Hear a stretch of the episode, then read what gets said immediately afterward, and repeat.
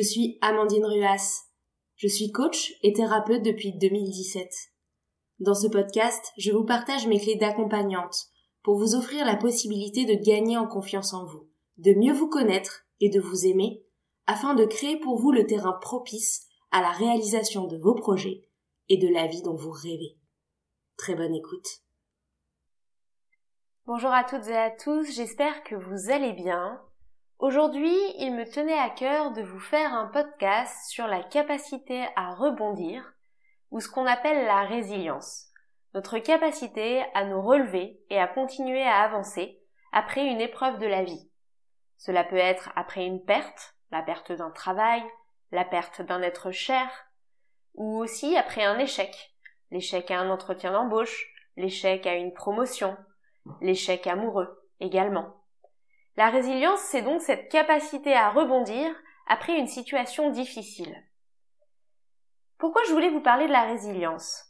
Parce que dans n'importe quel processus, que ce soit un processus entrepreneurial quand on crée une entreprise, que ce soit dans un processus relationnel, quand on se lance dans une relation, que ce soit dans un processus familial, quand on décide par exemple de fonder une famille et d'avoir des enfants, ce qui implique de devenir parent et donc d'apprendre, entre guillemets, le métier de parent, que ce soit également dans un projet, un projet personnel, un projet de déménagement, un projet de voyage, un projet d'achat, on peut rencontrer des échecs. Or, ces échecs font partie de la vie, et toute vie humaine pleinement vécue est faite à certains moments d'échecs. Le problème étant que dans notre société, très souvent, trop souvent, on considère l'échec comme quelque chose de terrible qui advient, quelque chose qui est comme un frein d'arrêt dans nos projets. Et très souvent, l'échec nous abat. Alors qu'en fait, l'échec est bien souvent une occasion de mieux rebondir, de mieux repartir, de se questionner pour changer ce qui peut être changé, pour garder le positif et se délester du négatif, et donc se remettre en avant en faisant un nouveau départ. Bref, parfois l'échec ou la difficulté, la perte même, peuvent être des informations pour transformer notre vie et changer certaines choses afin de continuer à avancer avec un regard neuf sur soi, sur ses projets ou sur la vie en général. Dans mon métier de coach, j'accompagne de nombreux entrepreneurs, de nombreuses personnes qui mènent des projets de changement, des projets de perte de poids, des projets de construction d'entreprise, des projets de changement de job, des projets de rencontres amoureuses, bref, tout type de projet. Et bien sûr, les échecs adviennent. Ensemble, nous réussissons à voir en quoi ces échecs peuvent être finalement perçus comme des informations neutres qui permettent de changer notre façon de faire, peut-être de prendre un chemin différent, mais non pas comme des problématiques en soi. Et c'est ça aujourd'hui que j'ai envie de vous partager parce que je pense que ça peut vous être utile à vous aussi. J'ai donc expliqué ce qu'était la résilience, mais je voudrais aussi prendre le temps d'expliquer ce qu'elle n'est pas.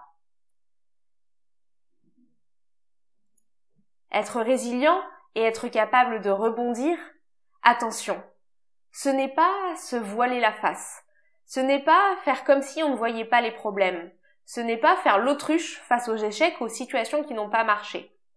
Au contraire, être résilient, c'est être capable de les regarder et de voir ce qu'on peut en apprendre pour faire différemment. De la même façon, être résilient, cela doit pas être refouler ses émotions, nier sa tristesse, ou faire comme si tout allait bien tout de suite. Évidemment, après un échec, il est normal d'avoir de la peine, il est normal d'être frustré, il peut être normal d'être en colère, des fois contre soi, des fois contre les autres. Ce sont des émotions humaines, et il s'agit d'accueillir d'abord ces émotions, pour comprendre ce qu'elles veulent dire pour nous, avant de pouvoir être capable de rebondir par la suite. Donc être résilient, ce n'est ni se voiler la face, ni faire comme si de rien n'était, ni se mentir à soi-même. C'est accueillir les émotions désagréables et ensuite être capable d'apprendre des leçons de ce qu'on a vécu pour mieux rebondir. J'ai envie à ce stade de vous partager ce que le psychologue Hudson appelle le cycle de la vie ou le cycle de deuil, qui explique qu'en fait, toute vie est faite d'un cycle qui revient sans cesse. Un cycle qui interrompt un projet, une situation, par un échec ou une rupture ou une perte. Ensuite, cet échec fait naître un deuil chez la personne. La personne est triste, la personne a besoin d'assimiler ce qui s'est passé. Elle a besoin de repli sur elle-même. C'est une phase aussi de doute et une phase que Hudson appelle aussi une phase de marasme. Dans cette phase de repli, il va ensuite pouvoir émerger, si la personne prend suffisamment le temps, un temps de réflexion, un temps de bilan, un temps de maturation, pour faire le tri dans ce qui s'est passé, accueillir les émotions, comprendre ce qu'on garde et ce qu'on veut changer.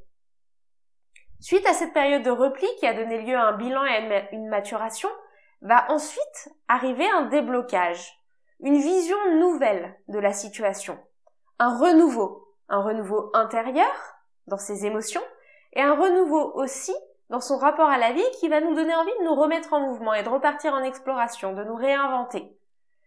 Et enfin, ceci va amener à une dernière phase qui va créer un élan d'enthousiasme pour nous remettre en mouvement, en action, vers un nouveau projet que l'on va mettre en œuvre.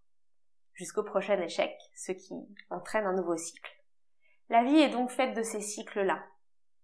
Et c'est beau de se dire que chaque échec permet finalement la maturation du projet suivant. Et ça permet donc le mouvement de la vie. Je vous donne un exemple.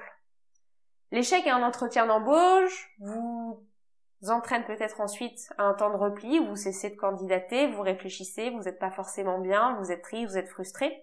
Vous faites alors le bilan sur ce que vous avez bien présenté pendant l'entretien, peut-être moins bien présenté, sur la façon dont vous avez parlé de votre motivation, de vos compétences. Peut-être que cette maturation va vous permettre d'affiner votre projet professionnel et de vous rendre compte que finalement vous ne, postuliez pas exactement sur le poste que vous souhaitiez. Ce qui va ensuite amener un déblocage et peut-être va vous amener à une nouvelle approche de votre candidature et donc à un passage à l'action jusqu'à ce que vous décrochiez votre job suivant jusqu'au prochain échec. Et ce prochain échec sera peut-être un licenciement, ce sera peut-être finalement le fait de vous ennuyer dans votre poste, ce sera peut-être une, promotion qui vous plaira pas ou un conflit avec un collègue qui lui-même amènera à un nouveau bilan, à une nouvelle maturation, à une nouvelle réinvention de vous-même, etc., etc. Être résilient, c'est donc être capable de surfer avec ce cycle de la vie, de comprendre qu'il est normal, de comprendre qu'il est en fait une occasion de mourir pour mieux renaître. C'est quelque chose d'assez spirituel finalement, la résilience. Je tiens par ailleurs à ajouter une nuance Bien évidemment, quand je dis que un événement difficile et notamment une perte peut aussi être une occasion de transformation, d'ouverture, de changement, je ne tiens pas à dire que la perte d'un être cher, la perte d'un travail ne nécessite pas un processus de deuil. Et d'ailleurs, dans ce fameux cycle d'Olson, je parle bien de ce temps de doute, de marasme, de questionnement et de repli qui suit un événement difficile et d'autant plus quand il s'agit d'une perte. Je ne néglige pas bien sûr toutes les émotions associées à ça et toutes les difficultés et le temps nécessaire pour digérer que cela implique. Cependant, je pense que même dans ces événements les plus difficiles, on peut, une fois ce temps de deuil, de digestion, qui peut durer plusieurs mois, des fois plusieurs années, ensuite prendre le recul et voir qu'est-ce que ça nous a permis d'apprendre, de traverser, en quoi est-ce que ça nous a fait grandir? Il y a un très joli film euh, dans lequel joue Will Smith, qui s'appelle, dans sa version française, La beauté cachée, dans lequel Will Smith perd sa fille, et on comprend à la fin du film que finalement, dans cette épreuve qui est terrible, il y a quand même eu des choses qui lui ont permis d'observer, même avec cette perte, la beauté de la vie et la capacité de transformation et de résilience de l'être humain.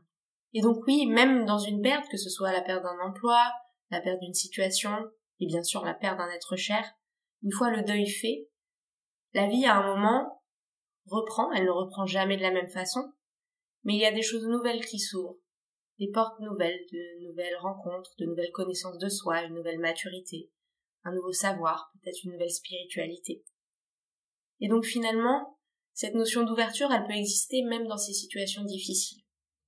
Pour autant, je tiens tout de même à faire véritablement le distinguo entre le fait de rebondir après un échec ou le point d'arrêt à un projet que l'on mène, et la perte que la vie peut parfois mettre sur notre route. Et je ne tiens pas à ce que vous pensiez que je minimise le temps de deuil. Loin de là. Cependant, je tiens simplement à dire que dans un cas comme dans l'autre, mais même si le temps d'assimilation peut être différent, et eh bien dans les deux cas, la promesse que je peux vous faire, c'est que la vie, après, à la fin, une fois le deuil terminé, offre cette phase de maturation et de renouveau, avec cette possibilité de grandir, d'apprendre, de changer, et toujours des leçons qu'elle nous laisse. Je ferme la parenthèse sur cette notion de perte et de deuil plutôt humain, euh, peut-être cette notion euh, de perte d'un être cher, pour revenir donc à cette notion d'échec et de résilience après un échec ou après quelque chose qui n'a pas fonctionné, mais je tenais véritablement à faire cette parenthèse parce qu'elle me semble importante.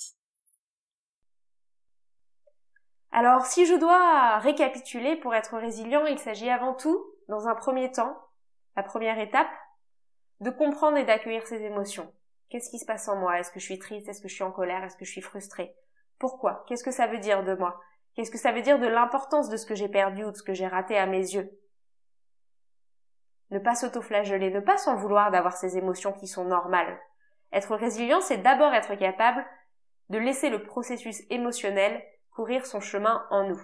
Parce que sinon, les émotions refoulées font effet cocotte minute, c'est-à-dire qu'elles explosent plus tard. L'étape 2, c'est prendre ce temps de bilan et de maturation. Être capable d'apprendre de la crise, de l'échec.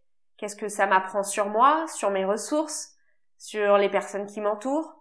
Qu'est-ce que je souhaite garder dans ma vie? Qu'est-ce que je souhaite continuer à faire? Qu'est-ce que je souhaite poursuivre? Et au contraire, qu'est-ce que je souhaite arrêter ou faire différemment?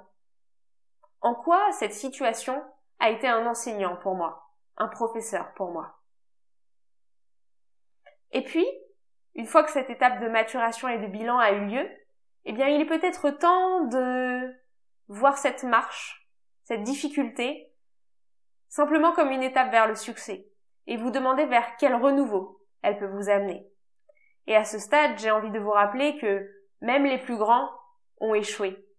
Que ce soit Steve Jobs qui a été renvoyé d'Apple avant de revenir et de recréer son entreprise, que ce soit J.K. Rowling qui était à la rue avant de publier Harry Potter, que ce soit Edison qui est extrêmement célèbre pour avoir raté mille fois l'invention de l'ampoule avant de la réussir, tous les grands ont échoué à un moment.